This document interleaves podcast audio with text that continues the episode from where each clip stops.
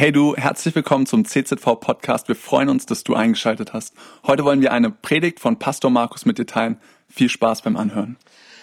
Ähm, wir leben in spannenden Zeiten und wir merken so, unsere Energieressourcen, das sind wichtige Ressourcen für unser Leben.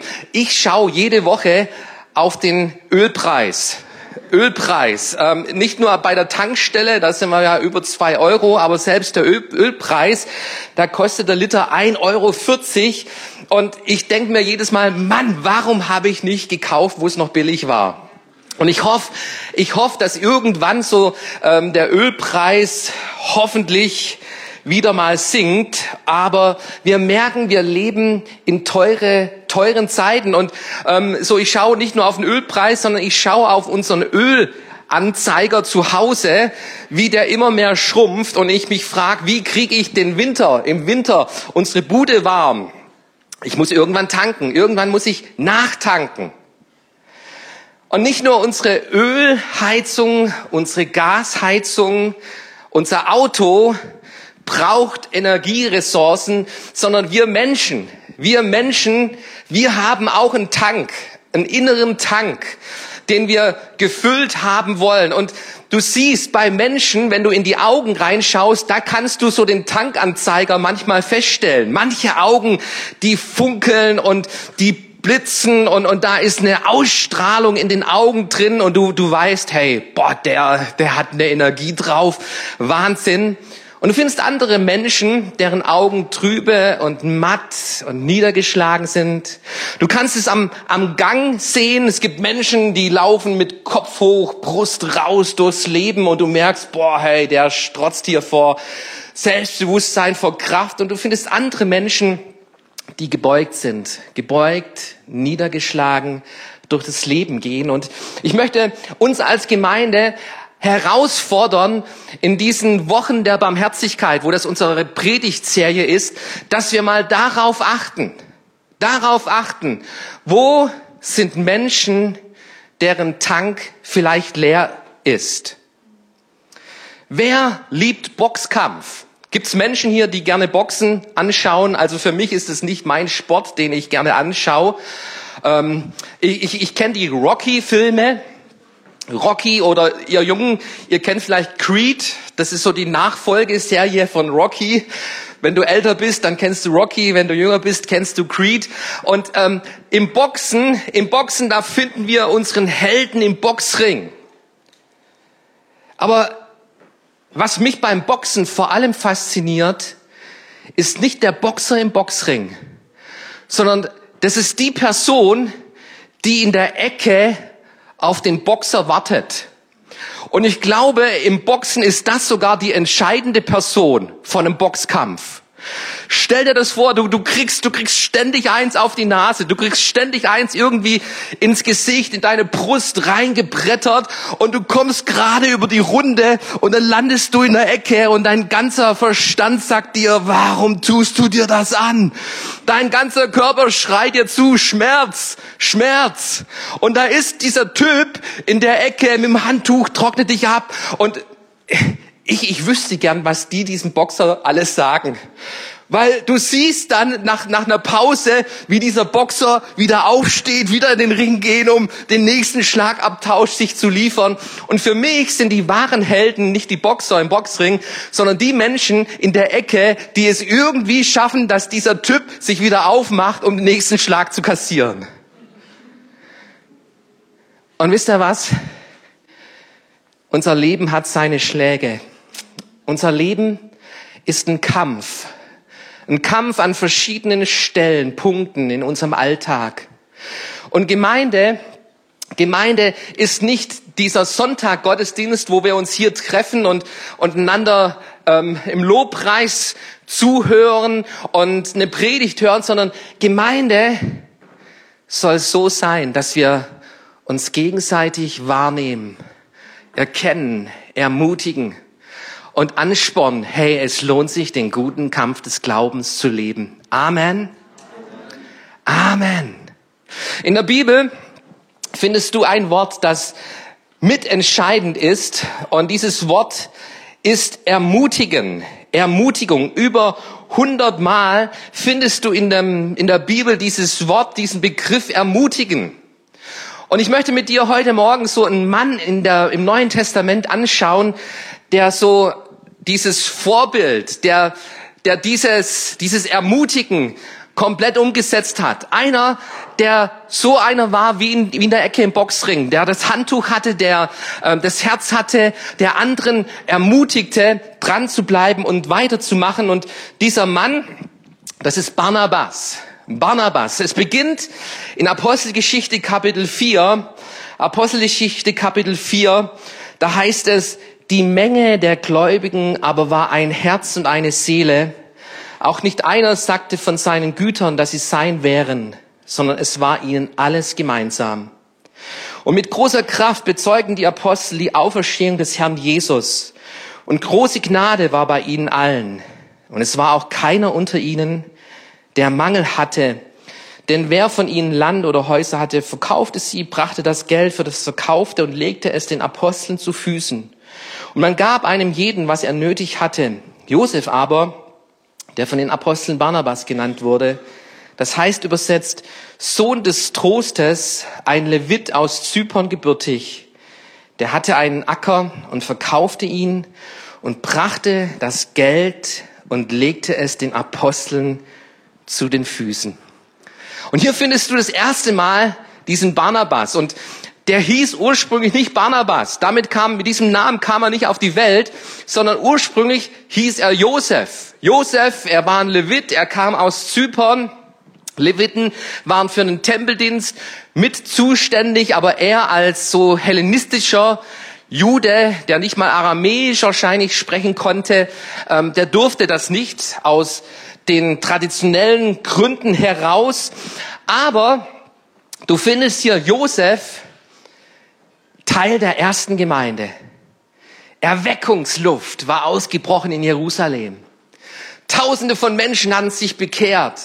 Die Apostel lehrten im Tempel und in den Synagogen. Und dann stellst du fest, dass es Not gab. Da gab es Kampf, Kampf des Lebens, wo es bei manchen Menschen sogar ums Überleben geht.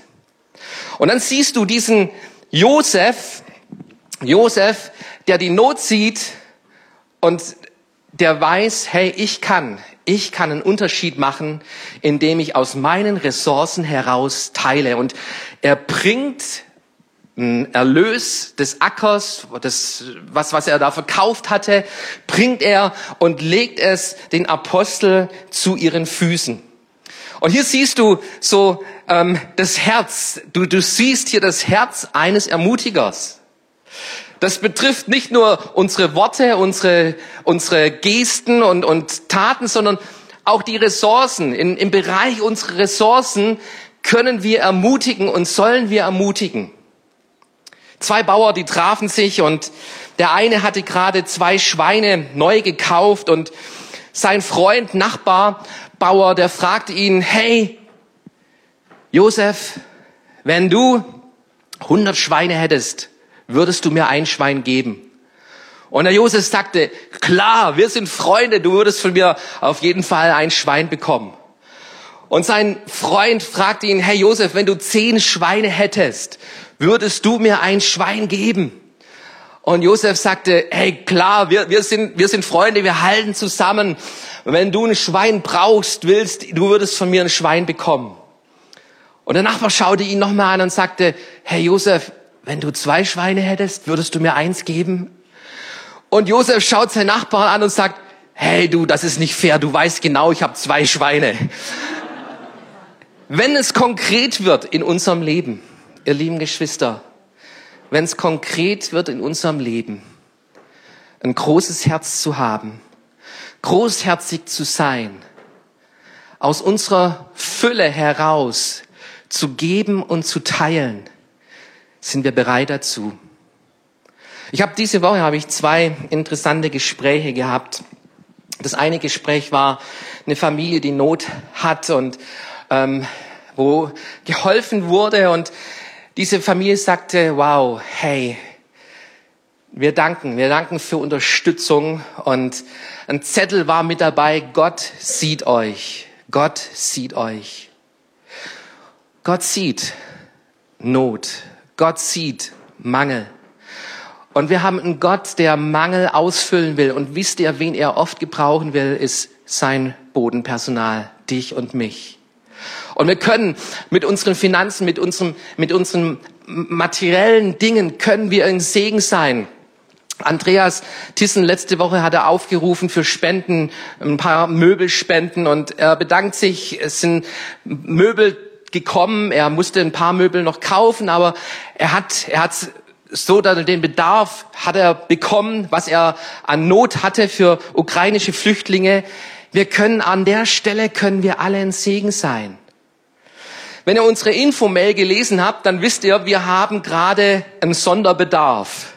Nämlich unser treuer, altbewährter, geliebter, geschätzter, nicht gepflegter, alter Gemeindebus hat nach zweihundertsiebzigtausend Kilometer den Motor aufgegeben. Ein Motorschaden, der irreparabel ist. Also wir müssten einen Motor austauschen, was ähm, so den Wert des Autos nochmal enorm heben würde.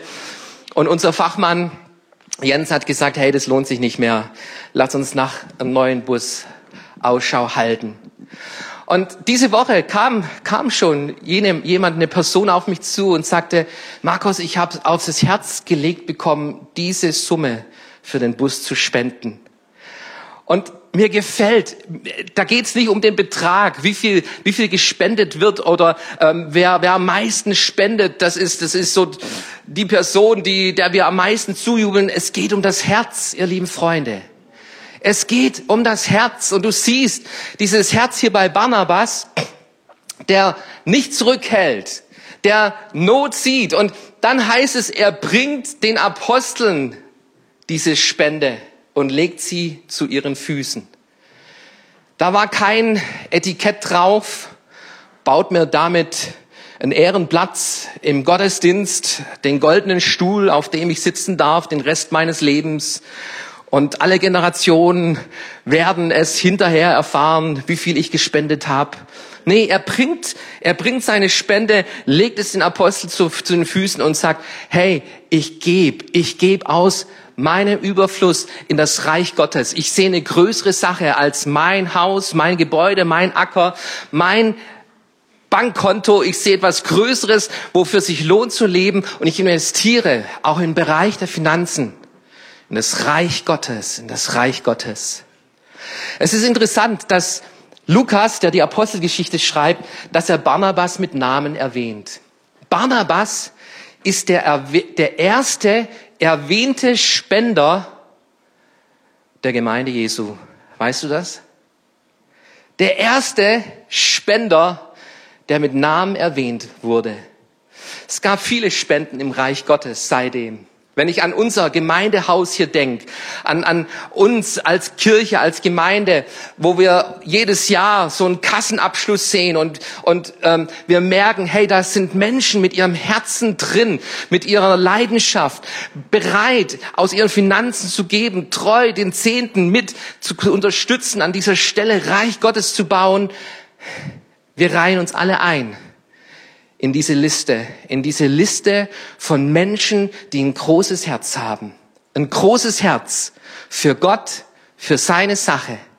Und da, wo Bedarf ist, da geht das Herz auf von jemandem wie einem Barnabas. Und übrigens, an der Stelle glaube ich, dass die Apostel, die Jünger damals, jedes Mal, wenn sie in Barnabas begegneten, sagten: Hey, nicht Josef, sondern da fingen sie an, ihn Barnabas zu rufen. Sohn des Trostes. Barnabas übersetzt heißt Sohn des Trostes. Und Barnabas hat es für sich angenommen. Und ab dem Tag, glaube ich, hat er gesagt: Hey, nennt mich nicht, ihr, ihr sagt nicht mehr Josef zu mir, ja, ihr dürft Barnabas zu mir sagen. Das war seine Identität. Mit dieser Einstellung, mit diesem Herzen war er unterwegs. Ich will ein Sohn des Trostes sein. Ich will jemand in der Ecke des Ringes sein, der anderen Menschen mit dem Handtuch dient, der ihnen zuruft, der ihnen zujubelt, der sie unterstützt, damit sie im Kampf des Lebens, im Kampf des Glaubens Siegreich, siegreich nach vorne schauen und nach vorne gehen. Du findest Barnabas mit diesem Herzen, mit dieser Einstellung von Großzügigkeit, auch im Bereich seiner Finanzen und Ressourcen, Reich Gottes zu bauen. Und ich möchte uns, uns herausfordern, uns ermutigen an der Stelle. Gott ist ein Belohner, ein reicher Belohner. Auch an der Stelle glaube ich an den Segen Gottes. Wer gibt, dem wird gegeben werden. Gott belohnt, wenn du treu bist, wenn du dein Herz an der Stelle auch öffnest. Das zweite Mal finden wir Barnabas dann in Kapitel neun.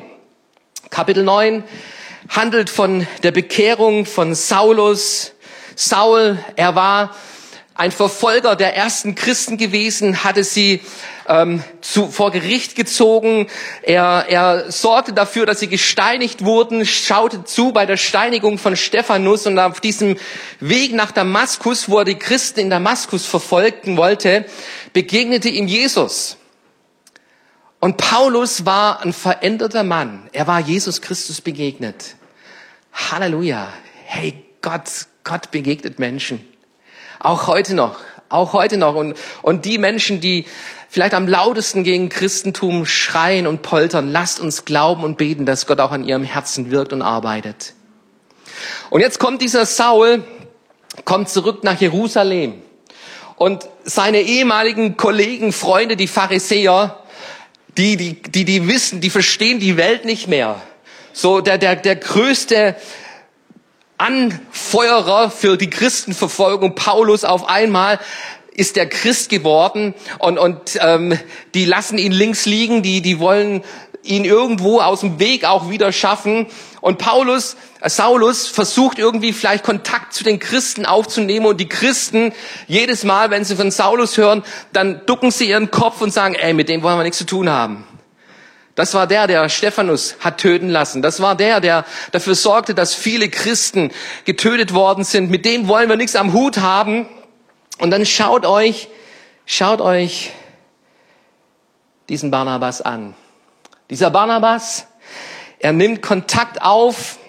In Kapitel neun findest du Barnabas, wie er endlich sich seiner annahm. Und er brachte ihn zu den Aposteln und berichtete dort, wie Saulus auf der Reise nach Damaskus den Herrn gesehen hatte. Er erzählte, dass Jesus zu Saulus geredet und dieser dann in Damaskus furchtlos im Auftrag von Jesus die rettende Botschaft verkündet hatte.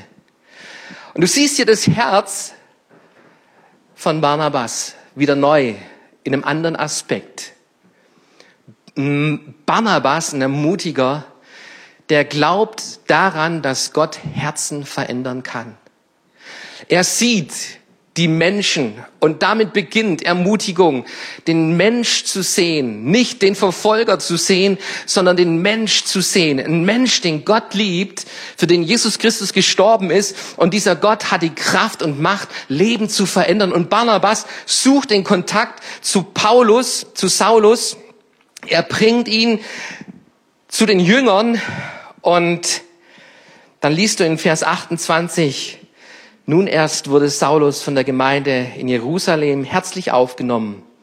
Er ging bei ihnen aus und ein und predigte unerschrocken in der Öffentlichkeit im Namen des Herrn. Hast du dir schon mal überlegt, was wäre passiert, wenn Barnabas sich nicht um Saulus gekümmert hätte?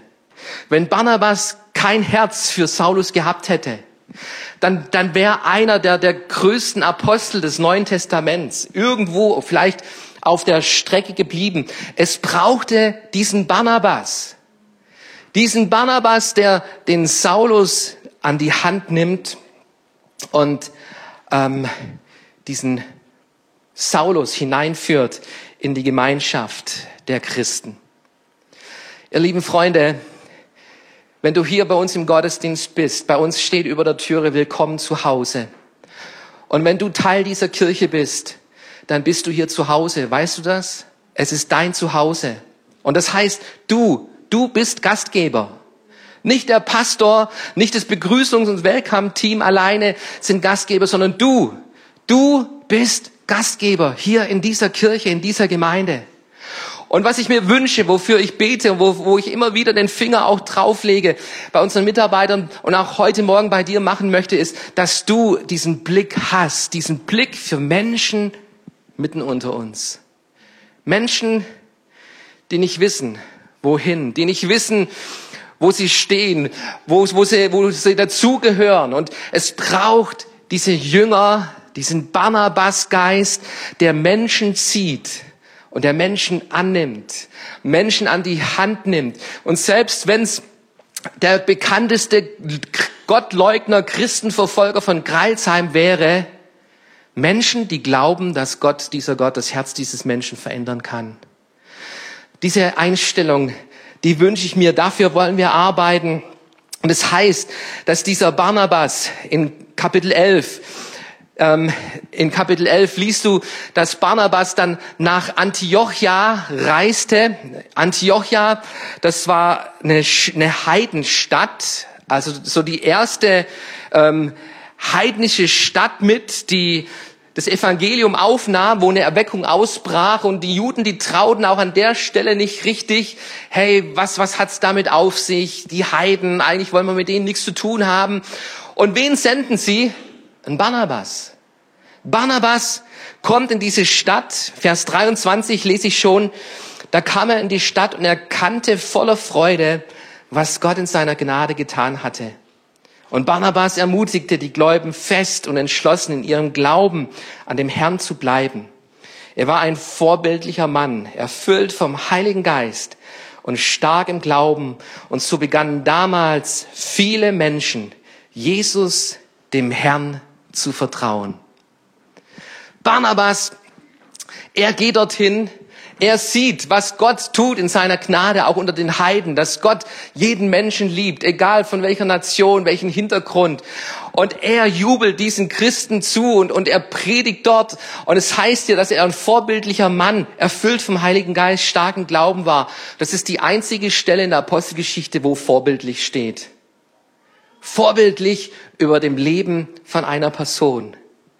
Und du siehst, du siehst, dieses Herz von Barnabas, ein Herz, das anderen Menschen zujubelt, das auf andere Menschen ausgerichtet ist, wo sich nicht um sich selbst dreht, sondern wo sucht, andere Menschen im Glauben zu ermutigen, anzuspornen, zu unterstützen, zu kräftigen, zu stärken und zuzujubeln. Paulus, ähm, Barnabas, er predigt in Antiochien. Antiochien ist übrigens der Ort, wo Christen das erste Mal als Christen genannt werden. Vorher hießen sie Jünger auf dem Weg, Menschen auf dem Weg und Jünger, Nachfolger und so. Aber in Antiochia, da finden wir das erste Mal diesen Begriff Christen. Dort wurden sie das erste Mal Christen genannt. Hey, die verhalten sich wie Christus, wie den Herrn, an den sie glauben. Und Barnabas, er ist da mittendrin, mittendrin in diesem Geschehen. Und er weiß, er merkt, ich brauche Hilfe, ich brauche Unterstützung. Und er sucht sich die perfekte Person dafür aus. Nämlich Saulus. Saulus, dieser ähm, perfekte Jude, gelehrt von Gamaliel, zu den Füßen Gamaliels, diesen Pharisäers, hatte er studiert. Und dieser, wenn, wenn, wenn dieser Saulus, wenn er das Herz für die Nation bekommt, wenn sein Herz verändert wird, dann knacken wir die ganze Kirchengeschichte. Und er holt Saulus zu sich in, ähm, nach Antiochia. Du liest das dann in Vers fünfundzwanzig, Kapitel elf von Antiochia reiste Barnabas nach Tarsus, um Saulus aufzusuchen. Er traf ihn und nahm ihn dann mit Antiochia zurück. Dort blieben die beiden ein ganzes Jahr lang in der Gemeinde, um viele Menschen im Glauben zu unterweisen. Und in Antiochia wurden die Jünger zum ersten Mal Christen genannt. Paulus, sein Herz wird verändert. Aus einem Saulus wird ein Paulus. Und etwas geschieht, so in diesem Zweiergespann geschieht etwas Interessantes, was du jetzt in der Bibel nachlesen kannst. Nämlich in der Bibel wird die Hauptperson immer am Anfang genannt. Wer war der Leiter? Wer war der Leiter? Und du findest jetzt in Bezug auf Barnabas und Paulus, dass in Kapitel elf, Vers zwanzig zum Beispiel Barnabas zuerst genannt wird. Sie sandten Barnabas und Paulus mit ihren Gaben zurück nach Jerusalem. Oder in Kapitel dreizehn, Vers zwei, da heißt es, ähm, setzt mir zum Dienst bereit Barnabas und Saulus.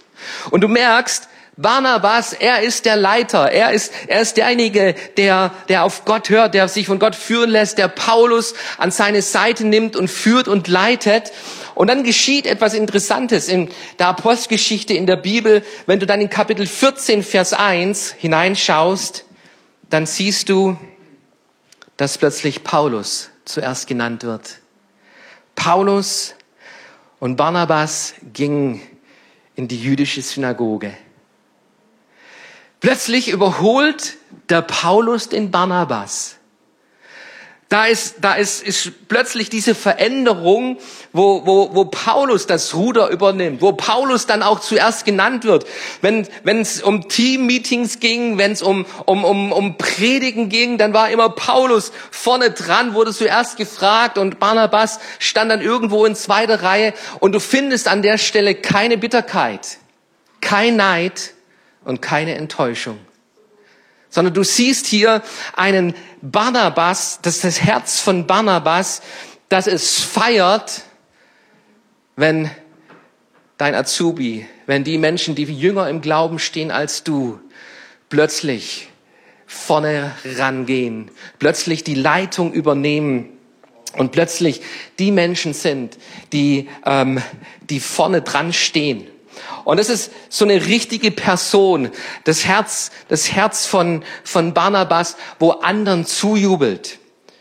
Ich habe die Geschichte, eine Geschichte ge, gelesen von ähm, Gregor von Nyssa, einer der früheren Kirchenväter. Im vierten Jahrhundert hat er gelebt. Und er schreibt einen Brief an seinen Freund. Und er sagt, er schreibt ihm, bei Pferderennen schreien die Zuschauer, die siegeswillig sind, ihren Favoriten im Wettbewerb mit ausgestreckten Händen ent, entgegen, jubelnd entgegen. Mich hat's gewundert, dass so ein Kirchenvater sich mit Arena und, und Pferdesport auskannte, ja. Der war vielleicht so oft im Pferderennen gewesen, aber das ist nur eine, eine Randnotiz irgendwo. Auf jeden Fall nimmt er dieses Bild und dann schreibt er, In der gleichen Art, in der gleichen Art juble ich dir, mein geschätzter Freund und Bruder, zu, während du vorbildlich dich im göttlichen Rennen abmühst, dich nach dem Siegespreis der himmlischen Berufung ausstreckst. Ermutige, ermahne und fordere ich dich heraus, im Glauben siegreich zu bleiben. So mit anderen Worten, Ich, ich, ich, ich stehe oben auf der Tribüne. Ich sehe dir beim Rennen zu. Ich feuere dich an. Das ist dein Rennen. Gott ist mit dir. Also hör nicht auf. Mach genau so weiter. Halte fest an dem Siegeskranz. Kämpfe den guten Kampf des Glaubens. Du wirst gewinnen. Und genau das ist so das, was Barnabas tut. An der Stelle, er lässt Paulus ran. Und er jubelt ihm zu. Warum? Weil es nicht um ihn geht. Es geht um Gottes Reich, ihr lieben Geschwister. Es geht um Gottes Reich. Wir brauchen diese Einstellung, die größer ist als unser Herz. Größer als mein Ding. Eine Reich Gottes Mentalität. Noch einen dritten, eine dritte Stelle, in die wir hineinschauen wollen. Wir finden Paulus und Barnabas, wie sie auf Missionsreise gehen und du findest ein Team, das mit Paulus unterwegs war und unter anderem findest du Johannes Markus. Johannes Markus, Markus, was für ein schöner Name. Ähm, ich weiß gar nicht, wer sich den ausgedacht hat. Und hey, ich, ich freue mich über Eltern, die ihren Kindern den Namen geben. Markus, hey, was für ein schöner Name. Und der war Teil, der war Teil vom Team Paulus und Barnabas. Und Markus, wir haben das Markus-Evangelium von ihm. Also er, er ist einer, der Geschichte Gottes mitgeschrieben hat. Wir erfahren über Markus, dass er wahrscheinlich bei der Gefangennahme von Jesus irgendwo mit dabei war und festgehalten wurde, hey, du bist doch auch einer von diesen Jüngern. Und anscheinend war er entwischt und war nackt davongerannt. Das kannst du alles im Neuen Testament nachlesen, wenn du aufmerksam liest. Also es war so, so einer, der davon rennt, der war Jesus schon davon gerannt. Und irgendwie hat er die Kurve wieder bekommen und Barnabas und Paulus nahmen ihn mit auf Missionsreise.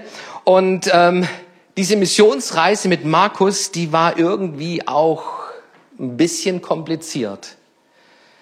Vielleicht hat er das gute Essen seiner Mutter vermisst. Vielleicht das schöne, gemachte Bett im Hotel Mama zu Hause. Auf jeden Fall haute der Markus zum zweiten Mal ab, nämlich auf der Missionsreise mit Paulus und Barnabas. Und er war auf einmal, war er weg und war zu Hause. Und jetzt kommst du in Apostelgeschichte Kapitel fünfzehn hinein und da liest du, dass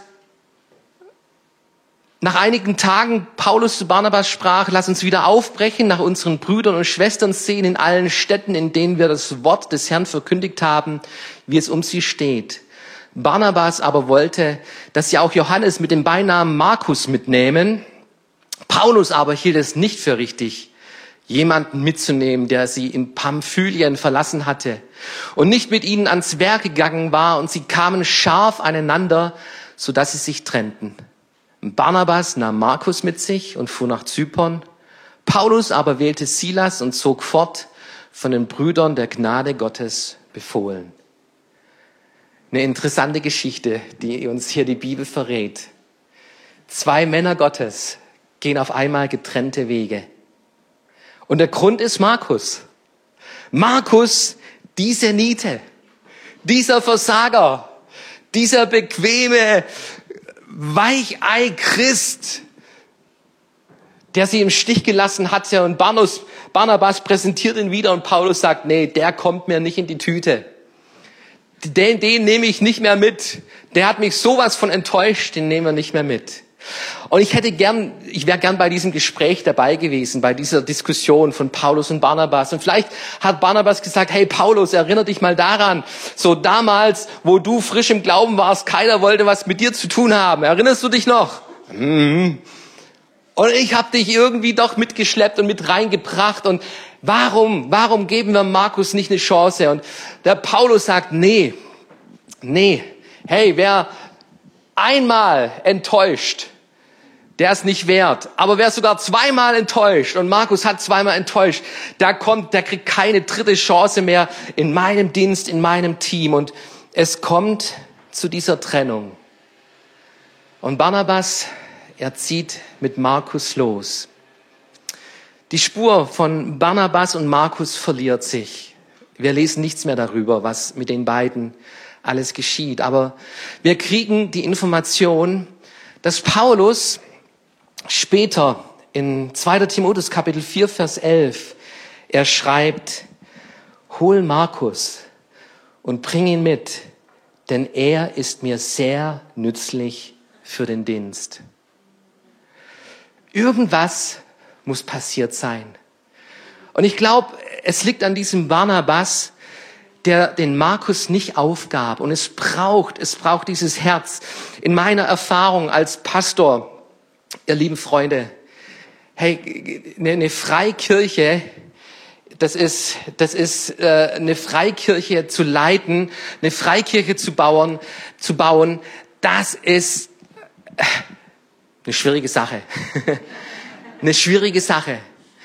Aber eine Sache, die ich lernen musste und die mir wichtig geworden ist, ich darf niemanden aufgeben.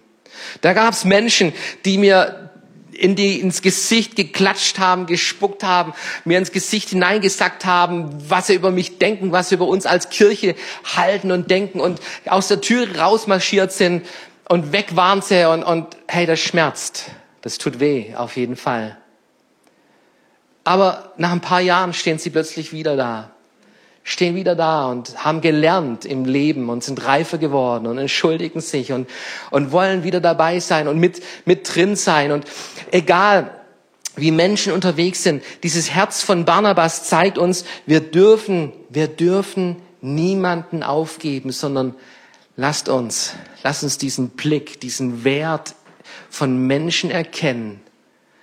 Ein Gott, wir haben einen Gott, der Leben verändert. Wir haben einen Gott, der Leben so verändern kann, dass aus ihnen nützliche, nützliche Diener und Dienerinnen Gottes werden in seinem Reich. Barnabas, er heißt Sohn des Trostes. Und es braucht, es braucht dieses Herz von Ermutiger im Reich Gottes, weil wir alle in einem Kampf stehen. Und ich möchte so uns als, als Kirche, als Nachfolger von Jesus, möchte ich ermutigen und herausfordern. Und es steckt beides drin. Den Mut zu sprechen, hey, lass uns in diese Richtung gehen. Und du, du kannst einen Unterschied machen. Ich möchte, dass wir ein Barnabas-Leben führen. Dass es in unserer Mitte viele Barnabässe gibt, die ähm, diesen Ton anstimmen, einen Ton der Ermutigung. Und ich möchte uns zu einer Barnabas-Woche herausfordern, in dieser Woche eine Barnabas-Woche zu machen. Wir haben, das Neue Testament ist voll mit diesem Punkt. Ähm, du findest es in erster Thessalonicher Kapitel fünf, Vers elf. So ermutigt und tröstet einander, wie ihr es auch bisher getan habt. Andere Übersetzungen sagen, wie ihr es jeden Tag tut. Hast du heute schon ermutigt? Hast du heute schon getröstet? Bist du heute schon einer so in der Ecke des Rings gewesen, der anderen Menschen Mut macht und zuspricht, hey, es lohnt sich, den guten Kampf des Glaubens zu leben? Hebräer, Kapitel zehn, Vers fünfundzwanzig, das sagt es, lasst uns nicht aufgeben, uns zu treffen, wie es einige tun, zu pflegen, sondern lasst uns einander ermutigen. Und umso mehr, je näher der Tag kommt. Es gibt so viele Menschen, die seit Corona irgendwo in der Versenkung vers- versunken sind. Glaubensgeschwister, die schon, schon mal hier waren, aber jetzt nicht mehr da sind. Und an der Stelle sagt uns die Bibel, wir sollen ermutigen, hey, komm, komm unter Gottes Wort, komm in die Kirche, komm in den Gottesdienst, komm in die Familie Gottes zurück. Wir brauchen einander, wir wollen gemeinsam einen Unterschied machen. Wir wollen hier ein Licht sein in dieser Stadt, das leuchtet und du fehlst mit deiner Glühbirne. Du fehlst als ein wichtiger Teil in dieser Strahlkraft, die unsere Gemeinde ausmacht. Wir sollen ermutigen, ihr lieben Geschwister. Hast du heute schon ermutigt? Der größte Ermutiger, zeigt uns die Bibel, ist unser Herr Jesus. zweiter Thessalonicher Kapitel zwei. Unser Herr Jesus Christus aber, Gott, unser Vater, der uns seine Liebe geschenkt und in seiner Barmherzigkeit einen unvergänglichen Trost, eine verlässliche Hoffnung gegeben hat, er ermutige euch und gebe euch Kraft, Gutes zu tun in Wort und Tat. So erlebe ich meinen Herrn, weißt du das? Wenn ich niedergeschlagen zu meinem Herrn komme, wenn ich, wenn ich, gesch- wenn ich geschlagen, gebeutelt von, von, vom Leben, auch vom Dienst zu meinem Herrn komme, dann erlebe ich meinen Herrn. Markus, es lohnt sich. Wenn ich versagt habe, dann komme ich zu meinem Herrn und ich erlebe Markus, ich glaube trotzdem an dich. Und du hast wieder die Chance aufzustehen, deine Krone zu richten, nach vorne zu gehen, weiterzumachen, den guten Kampf des Glaubens zu kämpfen. Ich erlebe meinen Herrn als einen Ermutiger. Und Christen wurden Christen genannt, weil sie das taten, was Christus tat.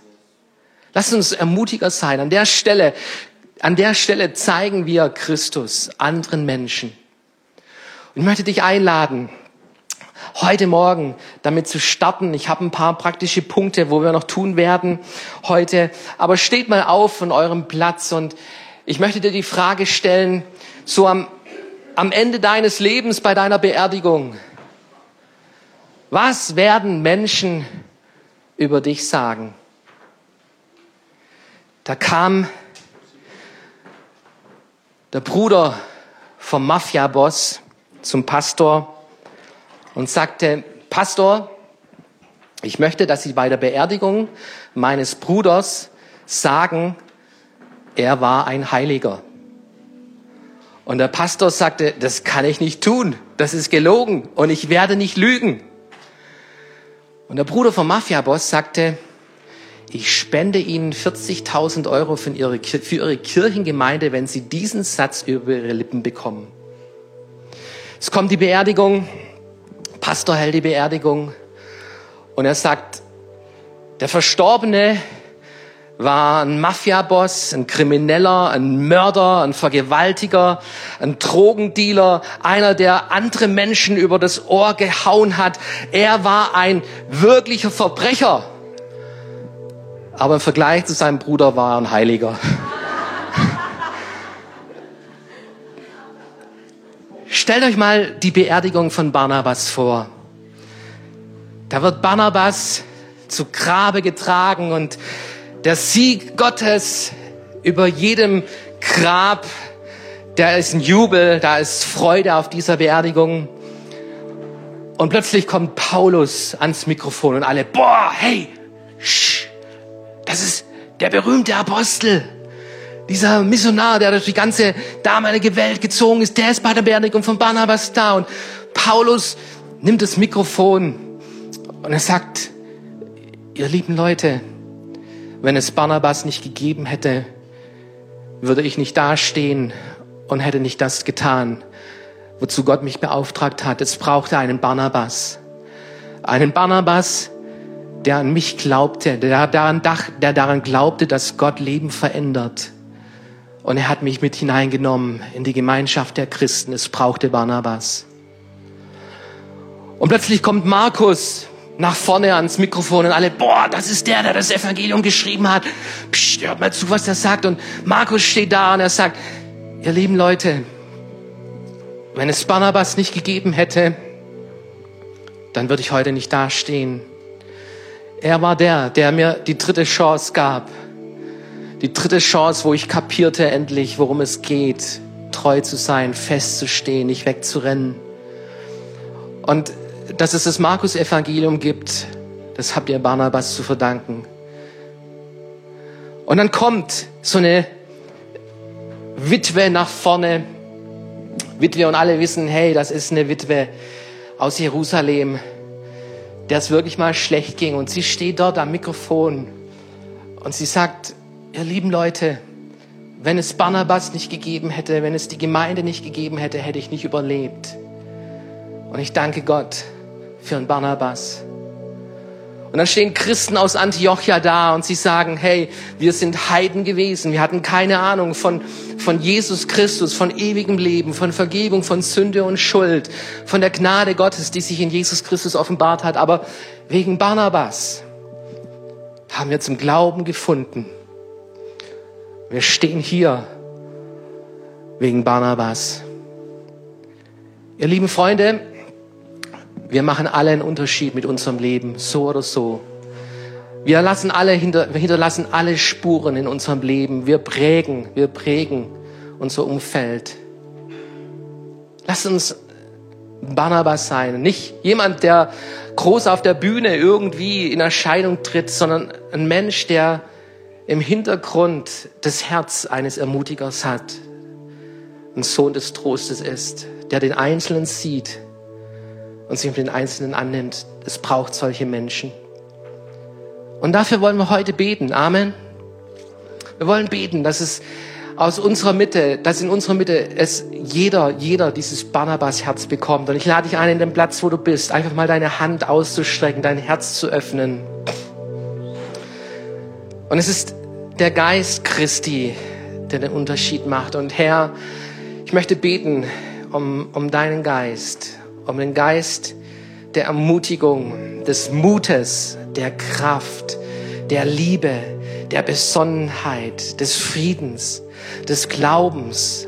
Herr, und ich bete darum, dass jeder Einzelne, der sich Christ nennt, dass wir an dem Punkt erkennbar sind. Wir sind Ermutiger, wir sind nicht Niedermacher, wir sind nicht Kritisierer, sondern wir sind Menschen, die mit einem erhobenen Haupt unterwegs sind und andere Menschen sehen und andere Menschen ermutigen. In deinem Geist. Halleluja. Halleluja. Cool, dass du dir unsere Predigt angehört hast. Wir hoffen, sie hat dir geholfen und wir wollen dich ermutigen, auch während der Woche Teil einer Kleingruppe zu werden. Schreib uns einfach eine E-Mail an podcast at c z v dash kreilsheim punkt d e oder komm einfach am Sonntag in unseren Gottesdienst. Folge uns außerdem auf Facebook oder Instagram für alle weiteren Infos. Wir freuen uns auf dich.